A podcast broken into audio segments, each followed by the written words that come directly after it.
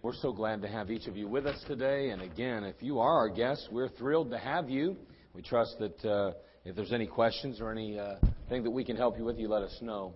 But again, today we're going to begin uh, basically a new series. It's uh, Reaching Forth. And again, of course, our, our main theme for the year, our our yearly theme is reaching forth, and we have a lot to reach forth about, a lot of things that we want to obtain, and a lot of things we want to uh, grab hold of through the year. And of course, uh, we've got a lot of big things ahead at Community Baptist Temple, and we're excited about those. And uh, we certainly, uh, I mean, not to, uh, the least to mention our the Carousel Dinner Theater and all of that business, and but uh, more important, I think, even than that, is to, as we seek to structure for growth here at community, as we prepare and ready ourselves for the uh, flux of people that we're going to see in our ranks here in the near future, as we go out and continue to reach people with the gospel, as we seek to train people up in the gospel of Jesus Christ, and as we prepare and ready ourselves. Uh, the truth is, is if you want about 10 babies in your nursery, you better have at least 10 beds. You know, God's often, uh, He's like this. He kind of says, okay, well, you're praying for 10, but have you're prepared for 10? Well, what we're praying for, we need to prepare for. And so we want God to do some great things. That means we've got to get on the ball and get a lot of things accomplished. We need to reach forth this year. And we're excited about the opportunity and the prospect of doing so. I want you to take your Bible, turn over to the book of Philippians. Philippians chapter 3. We're going to begin in verse 8. We're going to read through verse 14. And then I'm going to kick off this series today with an introductory message I trust will be a help to you and an encouragement. Philippians chapter 3, beginning in verse 8 today. That's in the New Testament. If you go to Matthew, Mark, Luke, John, Philippians. Find it right there. All right, maybe it's not quite that easy, but it's in there somewhere. It's one of those little ones, but uh, you'll find it soon enough. I remember years ago, I used my, uh, what do you call that in the very beginning, the uh, index or the content or whatever it was. I, I'd go in the beginning of the book and look them up all the time. Uh, I, there's no shame in that until you get figuring it out. Then you can memorize where some of those books are and you get a little bit better at it. But uh, like I say, at first, you know, sometimes you need a little help. And that's why they put it in there. They put it in there for me, I guess. Yeah. All right, Philippians chapter 3, verse 8.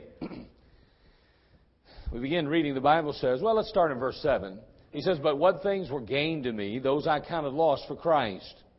Yea, doubtless, and I count all things but loss for the excellency of the knowledge of Christ Jesus my Lord, for whom I have suffered the loss of all things, and do count them but dung, that I, might win, that I may win Christ.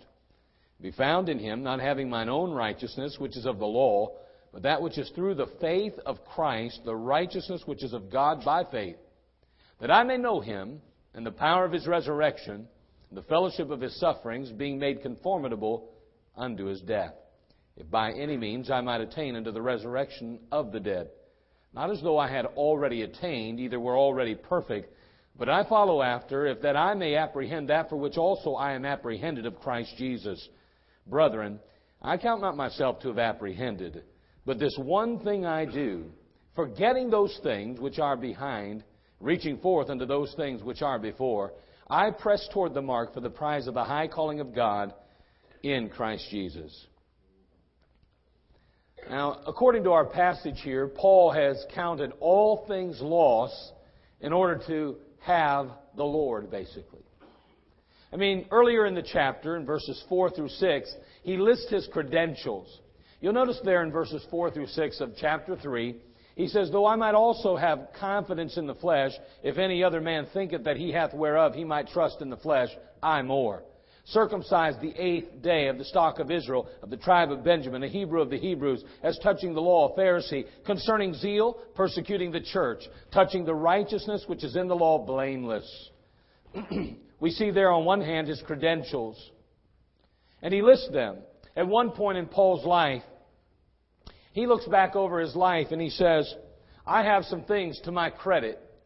If he was going to put a ledger together, he would have on one side of the ledger the credit, his background, his character, and his religion. Those would be the, the, the, the basis of his credits. He'd say, now that on one side is the credit. I, Paul, or at that point his name was Saul, he'd say, I, I, I have a tremendous background, according to verses 4 through 6, tremendous character, and a tremendous religious uh, zeal. Those were his credits at that point in his life.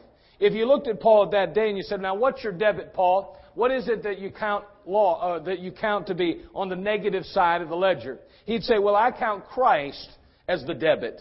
You say, "What do you mean?" What I guess I'm saying is this: Paul was a persecutor of Christians. Paul didn't want anything to do with Christ.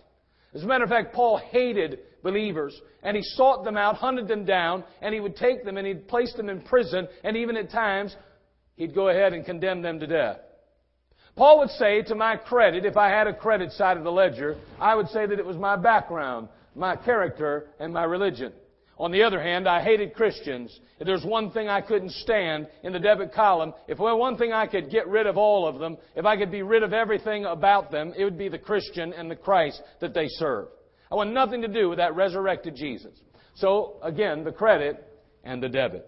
But something happened unusual that uh, uh, in his life. Something took place on a road called Damascus, and there on that road, the Lord Jesus Christ appeared to Paul, and there he received and accepted him as his Savior and Lord. He allowed Christ to be manifest in his life. And as a result of that, all of a sudden, what was once a credit became a debit to the Apostle Paul. Now, instead of his life, his background, his character, and religion being that which he says is so important, so, so much of a necessity, he says to himself and he says to others, My life, my background, my character, and my religion, they are a debit now. They don't belong in the credit column anymore. As a matter of fact, I'm not depending on them whatsoever to get me to heaven. I have no means by which uh, any righteousness in myself. As a matter of fact, the only thing to my credit today is Christ. Paul made a 180 degree turn. He went from one point making these his credits, saying, That's what I want put to my account. That's what I want to be said at the judgment seat. But now he says, no, no, as a matter of fact, Christ is all I have now. And I'm going to tell you something. The apostle Paul, uh, Saul at that time, ultimately was named Paul. And he goes on to write a number of books in the New Testament. God uses them in a miraculous way. And the Lord lifts him up and exalts him even in the eyes of men. And today as we read our Bible, we still read the words that Paul himself penned. But God did a work in his life, a supernatural work in his his life that day on the road to Damascus. Now we read the words of the apostle Paul and we see them here in chapter 3 and he's no longer trusting in his own righteousness. He's no longer depending on his own deeds or his own performance in order to earn the favor of God. But now he is completely, totally, solely depending upon Jesus Christ alone to get him to heaven, to see him clean and pure and righteous. He counts everything, he says, but loss to be found in Christ, to know Him and the power of His resurrection, to participate in the fellowship of His sufferings, and to be conformed to His death. He goes on in our passage, we've already read it, to say, If by any means I might attain unto the resurrection of the dead. The resurrection that he's speaking of, the Apostle Paul here in Philippians chapter 3, describes the event that you and I would most often call the rapture of the church. Of course, that's the catching away of the body of Christ at the end of this age, or the dispensation of grace, we'd call it. We've noted in the past, and we'll just very briefly recap or summarize, but the reality is, is today we live in what's called the church age.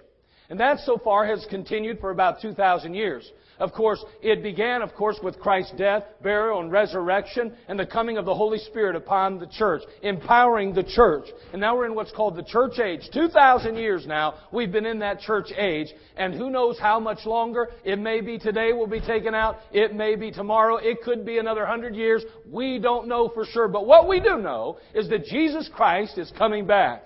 And so when He does return, He's going to rapture or catch away those that are in the body of Christ, those that have put their faith and trust in Him as Lord and Savior. Now, at the end of that time period, of course, we know that the seven year tribulation will kick off, and then, of course, we'll have Armageddon at the end of that seven years. You and I, if we're the church, are already caught up together. And in that place, the Bible says that we'll also be judged at the judgment seat of Christ, and we will receive our new bodies.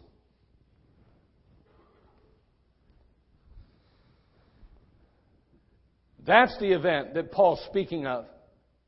When he says that I might attain unto the resurrection of the dead, he's looking forward to a day in the future, in a sense, and saying, I'm looking forward to that day when, when I will no longer have this old flesh hanging off of me, when I'll no longer be burdened down by the sin and the, the, the, uh, the, the, the evil of this day and age in which we live. I'll no longer have to war and strive to do right because I'll no longer have the, the igniter, if you will, to the flesh. I'll be free of this flesh. I'll be living in the Spirit and have a new body and I'll be able to overcome sin easily. But right now it's a constant battle. But see what Paul's getting at here is he's saying, I don't want to wait till that day. I don't want to have to wait till I'm caught out. I don't want to wait till I get the new body to live a resurrected life. He's saying, I want to attain that resurrected life today, right where I'm at. I want to have victory over this flesh. I want to have victory over lust. I want to have victory over sin now. I don't want to be bound by my vices. I don't want to be chained by my sin. And so he's saying basically that I want to live the resurrected life right now. A life void of the flesh, a life void of sin.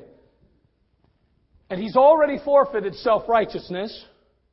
He's all, and he says, now I'm going to give up worldly pleasure in an attempt to experience that life without the flesh.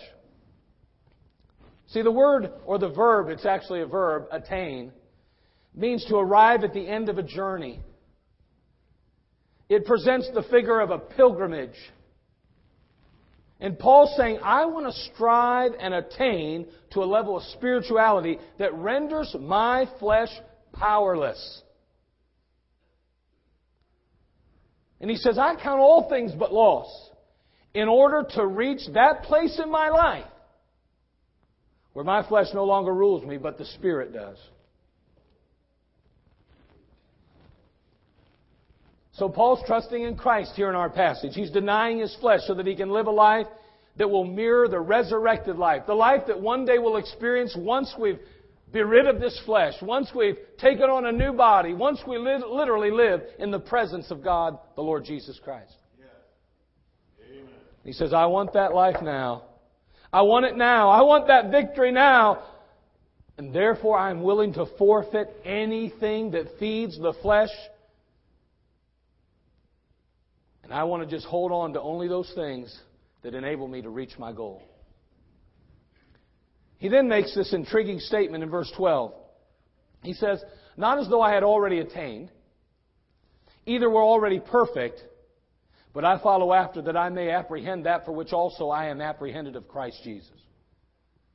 To apprehend means to take or seize, to take hold of, to apprehend. Paul wants to take into custody or lay hold of that purpose for which Christ apprehended him.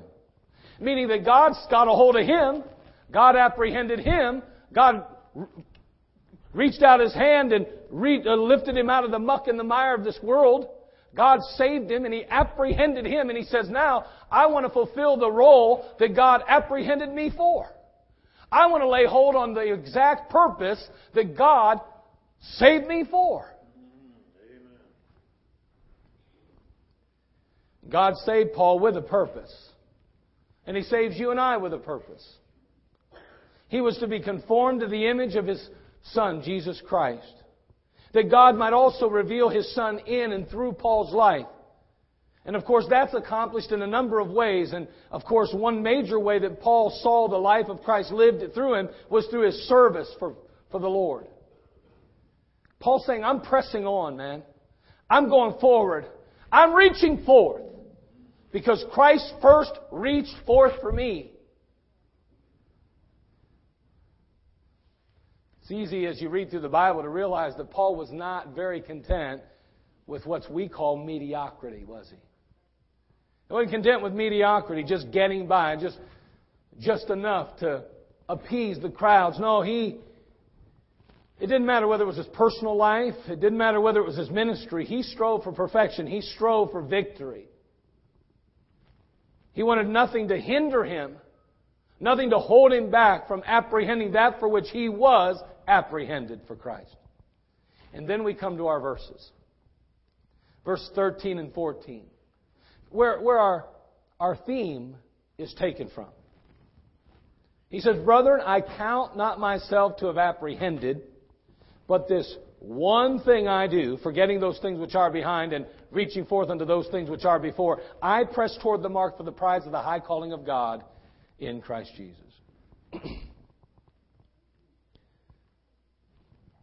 this morning we're going to begin basically a two part message. Now, the message, the series will last longer, but this message that I'm sharing with you will go this week and next week. And I want to begin it today, and I want to hopefully encourage you from the Word of God. So, before we move forward in our service, let's have a word of prayer and invite Christ to speak to each of us as only He can. Father, thank you again for this time together. Lord, we've kind of summed up the passage or chapter 3 of Philippians already. But Lord, as we begin to take a step into these verses, as we begin to uncover the truths that you have for us, may our hearts be open. May we allow your Holy Spirit to stir us. Father, I know that it is your will and your desire and even design to, Father, equip the, the saints of God. And Lord, today in this room, I'm sure there's a number of saints here, those that have accepted and received Christ. I pray, Lord, that you would speak to them, that, Lord, they would open their heart, that they would allow themselves to just hear from heaven and then, Lord, respond to you in proper fashion. Lord, may you be with those that have yet to receive and accept Christ. I pray, dear God, that you would just help them to see a need to trust and receive you even today as Lord and Savior. Now, Lord, we need you. I need you more than anyone in this room right now. Please stand in my shoes. Fill me with your Holy Spirit. May I literally be your mouthpiece today. Holy God of heaven, I need you to pour upon us the dew of heaven today. Fill me, use me, and let me be your mouthpiece. Be with these thy servants, and Father, may you anoint every listening ear. Well, thank you in Christ's name. Amen. so, in our passage, we note that he's pressing toward the mark, he says, for the prize of the high calling of God in Christ Jesus. Of course, every believer ought to be pressing toward that mark. He had undoubtedly been exposed to the Olympic Games. As you read through the New Testament, Paul often made analogies to sporting events. He, throughout his writings, he he would speak about things like speak about the Christian life as being maybe a wrestling match or a boxing match or running a race. And those events, uh, those same events exist today. As a matter of fact, in uh, the summer this year, we're going to be having some Olympics. And now he addresses his desire to finish his race. He wants to finish his race on behalf of the Lord Jesus Christ. I mean, he wants to finish it in a way that he can win Christ, to obtain the prize that God would have for him. He's talking about apprehending that for which he was apprehended. That for which he wants to lay hold on that which God had laid hold on him to get. And God laid hold on you. If you're a child of God today, I want you to know that's not by coincidence or chance. I want you to know that the God of heaven looked down from the portals of glory and He saw you and He allowed His Son to go and die on your behalf. Why? Because He sought you out. He loved you that much.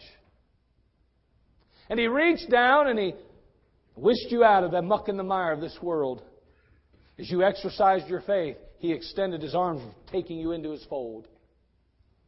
And God apprehended you, and He has a desire and a design, and He has a purpose for you, just like He did the Apostle Paul.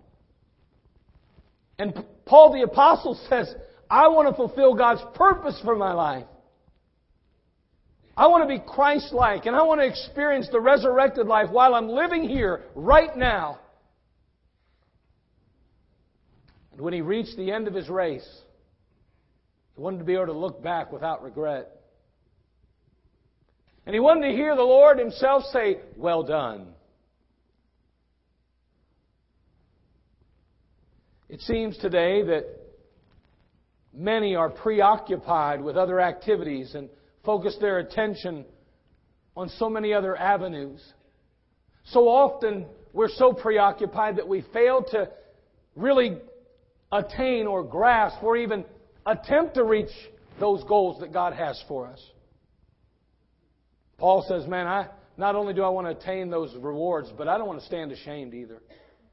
In the book of 1 John 2:28, the Bible says, "And now, little children, abide in him, that when he shall appear, we may have confidence and not be ashamed before him at his coming." Paul says, "I don't want to get to heaven one day. Oh, saved, of course, on my way to heaven, but I don't want to get there and then find out that I failed in my pursuit of the purpose that God created me for. I don't want to get there and not hear well done. I don't want to get there and think that I've let my Savior down. And I certainly don't want to stand ashamed in His presence. See, I believe the Apostle Paul is a tremendous example of how we can reach our full potential for Jesus Christ. See, I believe that he did. As best a man could, I think the Apostle Paul did. See so many positive things in the Word of God concerning him. He accomplished so much on behalf of the Lord. His spirit, his attitude, his heart beat with God's.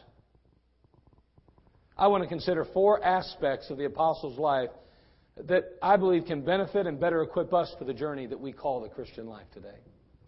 First of all, I want us to note Paul's discernment. We see that right off the bat in chapter 3, of course, verse 13. Brethren, I count not myself to have apprehended. You say, well, what's that discernment? What are you talking about? I think Paul saw himself for what he really was. You say, well, what's that? Let me spell it S I N N E R sinner. He says, Brethren, I count not myself to have apprehended. I mean, he, he exhibits a profound attitude of humility here. I mean, he looks at his life and all of his accomplishments and he says, Hey, listen, church, those that I'm writing to.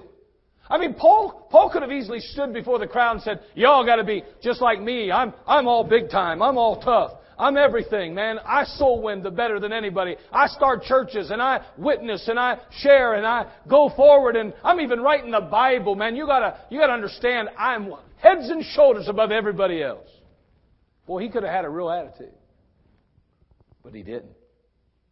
I mean, he had tremendous discernment about his spirituality and about where he really, where his real position was in the things, in the overall scheme of things. He saw himself in relationship to God who is perfect and who is holy. And he cries out to the people as he begins this portion of scripture. And he says, Brethren, I count not myself to have apprehended.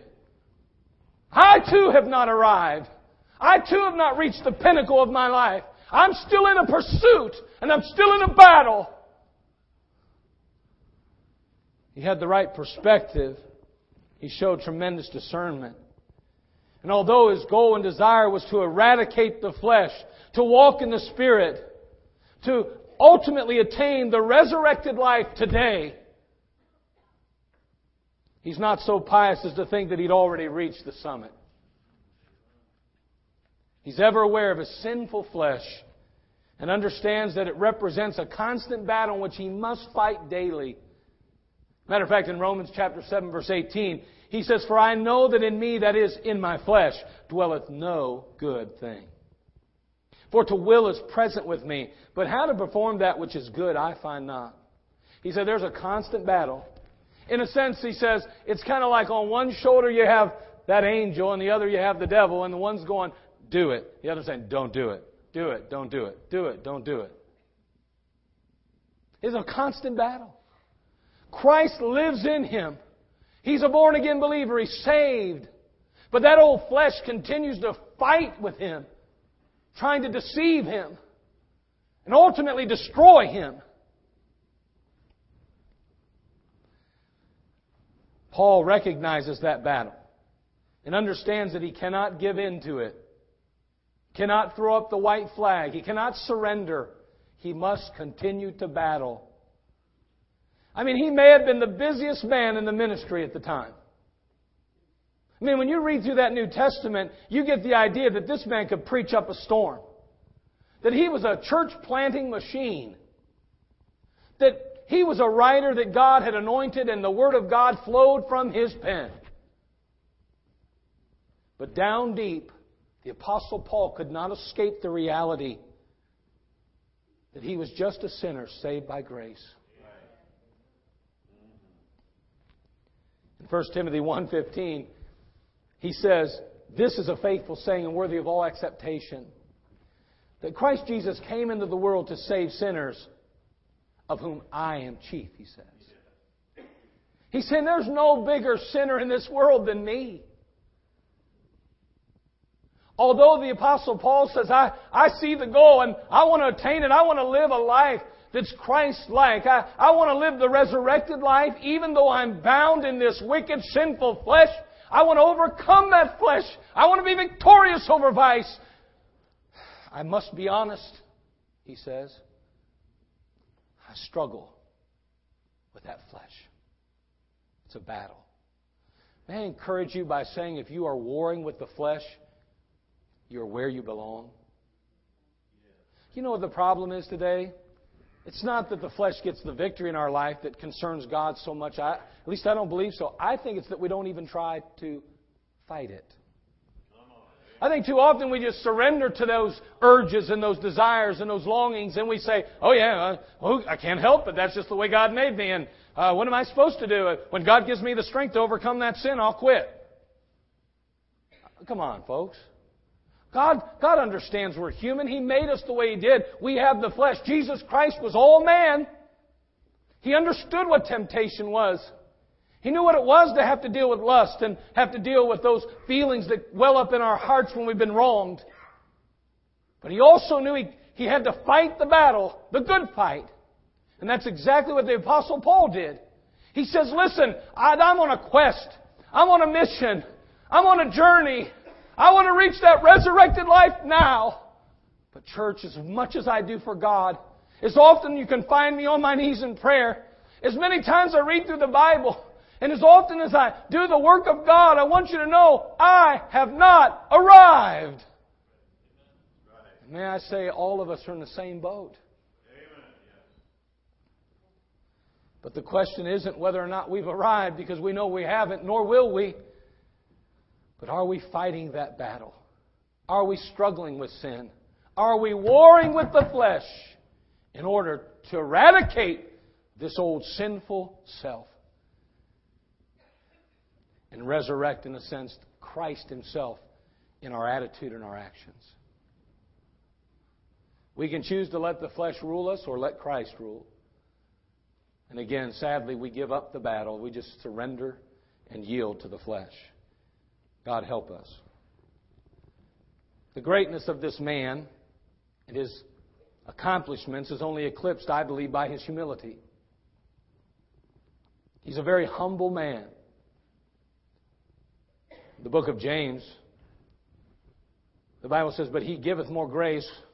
Wherever he saith, God resisteth the proud, but giveth grace unto the humble. In chapter 4, verse 10 of that same book, he says, Humble yourselves in the sight of the Lord, and he shall lift you up. He goes on to say in the book of 1 Peter, chapter 5, verses 5 and 6, Likewise, ye younger, submit yourselves unto the elder. Yea, all of you be subject one to another, and be clothed with humility clothed with humility. Now listen, today I'm clothed today with a, a suit jacket and a suit. Now underneath here is a molten mass of steel. But you can't see that molten mass of steel because I'm clothed in this suit. And I want to tell you something. He says that we're to be, as he puts it here, clothed with humility. Now listen, there's not one of us in the world that doesn't want to feel significant, doesn't want to have draw some attention, that doesn't want to be lifted up and elevated in the eyes of others. We are human, we are flesh. Now you, your idea of that may not be to stand on a platform and have everyone looking at you, but you still want to be elevated. You want to feel like you have significance and that you are important to people. We all want that and we all desire that and the truth is, it is a God placed desire. He put it in us but it's to be fulfilled in the proper manner. It's to seek our, our, our, our, real significance and value in Christ, not in what we do or what we say or where we go. Although those things are important, they're not really what gauge our significance in the eyes of God. He looks at us and says, You are valuable because. And He stops there.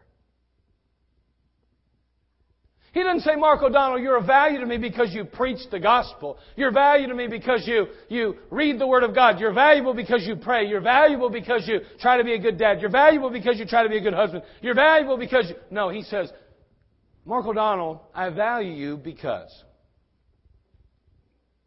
Simply because. Because he loves me. And his love's unconditional. Hey, listen, I don't want to let him down. A love like that, someone that says, I love you, go out and commit adultery. Go out and hurt or steal. Go out and do those wicked things. I'll still love you because I don't love you for what you do for me. I love you because. And the reason why many Christians end up serving God and then burning off and falling by the wayside is because they somehow believe that their significance and their value is bound in who and what they do instead of what God says because. Let me encourage you just to accept God's love. To just accept it. Quit trying to earn it. Just let God love you. And then live your life because of that love. Not in order to gain something personally. Paul says, I'm doing the best I can, fellas, ladies. I'm trying to obtain to that resurrected life. It's a battle, it's a struggle. And I'm just a sinner at heart. But I'm trying to do the best I can to say no to this flesh every day. I want to please my Savior at all costs. I'll get rid of anything. I'll do anything to have that victory in my life and over my flesh.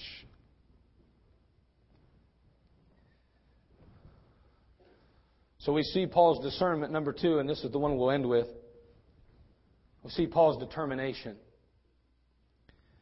The passage, of course, began by saying, Brethren, I count not myself to have apprehended this one thing I do, forgetting those things which are behind. We see Paul's determination. This one thing I do. Paul goes on to say, This one thing I do. Wait, Paul, you're, you're trying to attain to the resurrected life. You're trying to eradicate the flesh. You're trying to get victory over it. What's your secret? This one thing I do.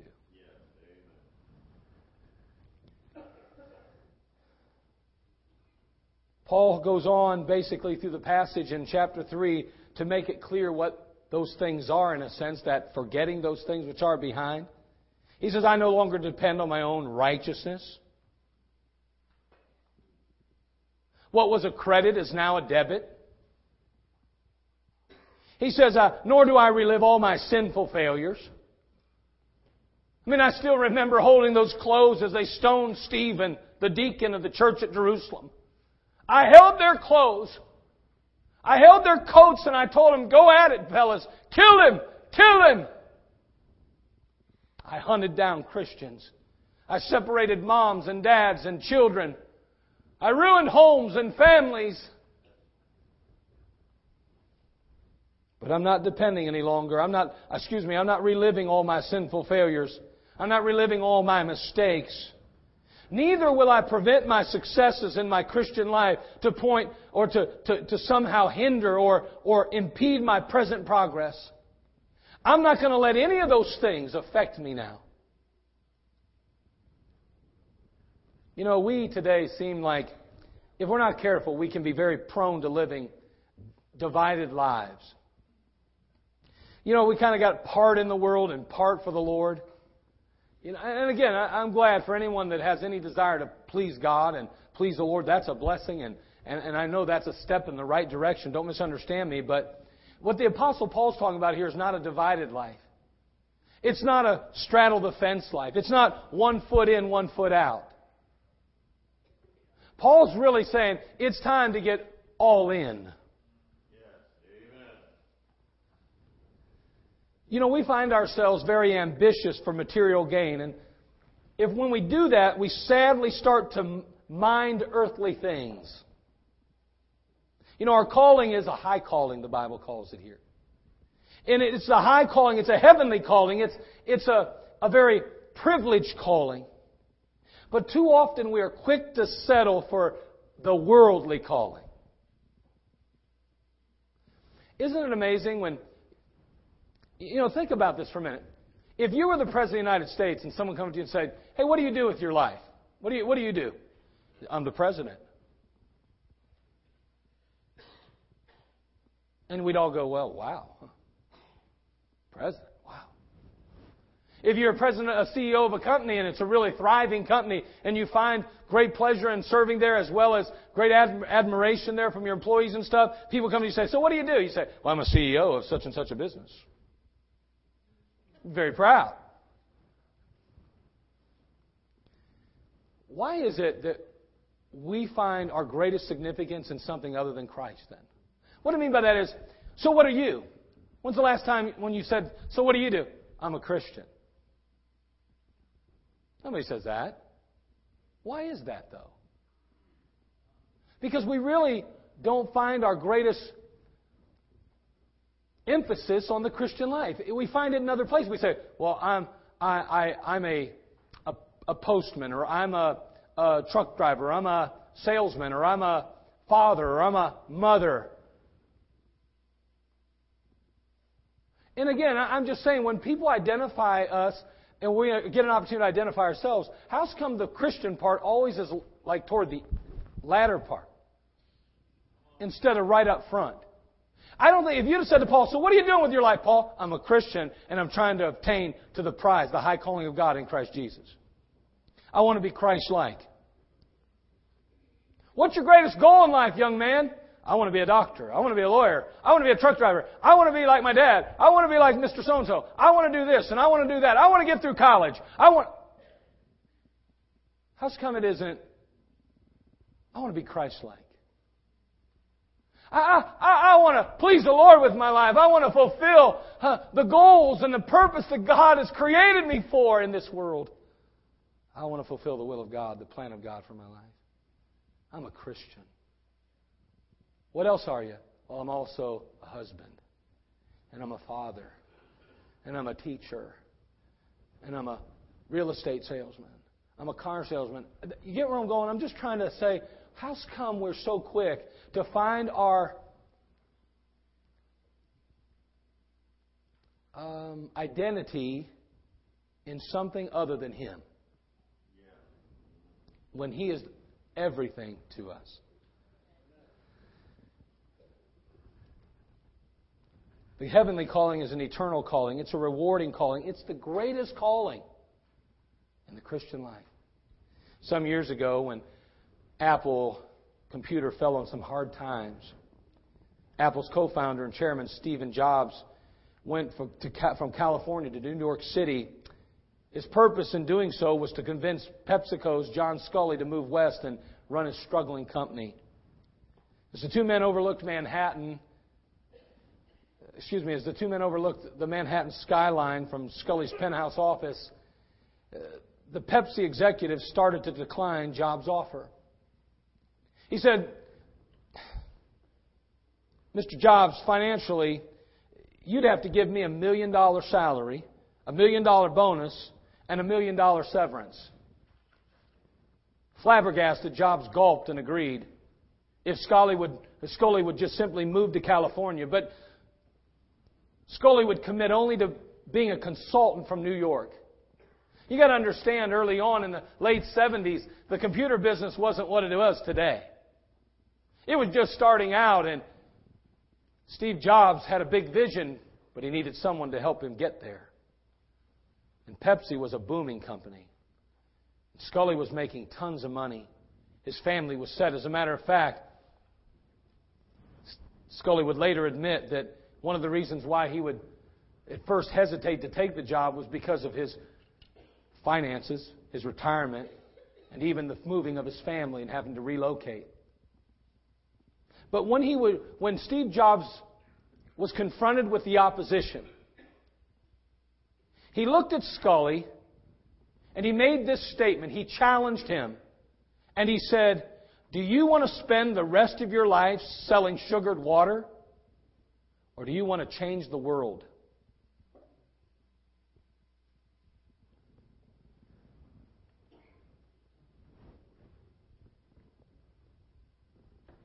Sculley admitted that that challenge that was given him literally knocked the wind out of him. He said he had just gotten so caught up in his future at Pepsi. that he nearly allowed changing the world to pass him by.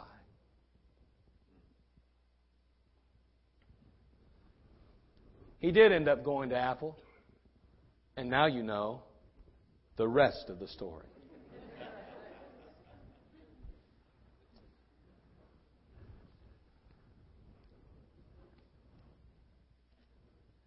God has a prize for you to obtain. He has a plan for your life. Sadly, most will miss God's plan while living their lives on a quest for pleasure. You know, we'll go about this life in search of the pot of gold at the end of the rainbow, only to find that in the end, there's no end of the rainbow or pot of gold. Steve Jobs asked the successful John Sculley, Do you want to spend the rest of your life selling sugared water, or do you want to change the world? I want to ask you today Do you want to spend the rest of your life chasing empty dreams? Or do you want to change the world and obtain the prize of the high calling of God in Christ Jesus?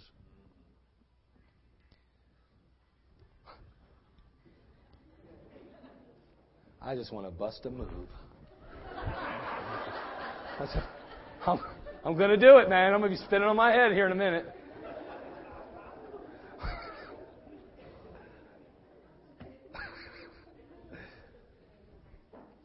do you want to do that? I mean, do you want to spend the rest of your life chasing an empty dream? The Bible says that one day this world's just going to be burned up. Boy, heaven, eternity is forever we have an opportunity to change the world in which we live, to change our families and to change our communities, to make a difference in this sin sick world we live, and to obtain the high calling of God in Christ Jesus. Paul's great desire was to be Christ like, to experience the resurrected life while living here on earth. And when he reached the end of his race, he wanted to receive the prize or the reward that God intended for him. Boy, that ought to be the great desire for every believer today.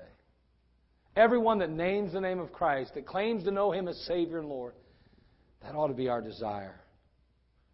May we not be preoccupied with so many other activities and, in essence, forfeit the blessings that God has for us in this life. You say, What can I do? Well, commit to knowing. I mean, spend time in His Word, spend time on your knees. Make sure you're in God's house where you can be encouraged and uplifted and, and empowered and prepared and ready for the work of God. Also, not only commit to Him, but commit to following Him. I mean, obey Him, trust Him, depend on Him. Wake up every day and say, It's you I need and it's you I'm following. And as you reveal truth from your word, I'm going to apply it to my life and live it. Maybe this morning you're not even a Christian. Paul, first and foremost, understood that he was a sinner. He knew what he was outside of Christ. Without Jesus, without the shed blood of the Lord, without His sacrifice being applied to His life personally? He knew He was done. It was over with. He had no hope. But in Christ, He was forgiven. In Christ, He was cleansed. And in Christ, He had a home reserved for Him in heaven. See, sin will testify against you one day. And it will ultimately condemn you to death. Eternal death, separated from God forever in a place called the lake of fire. There's no escaping the consequences of sin except it be through the precious blood of Jesus Christ.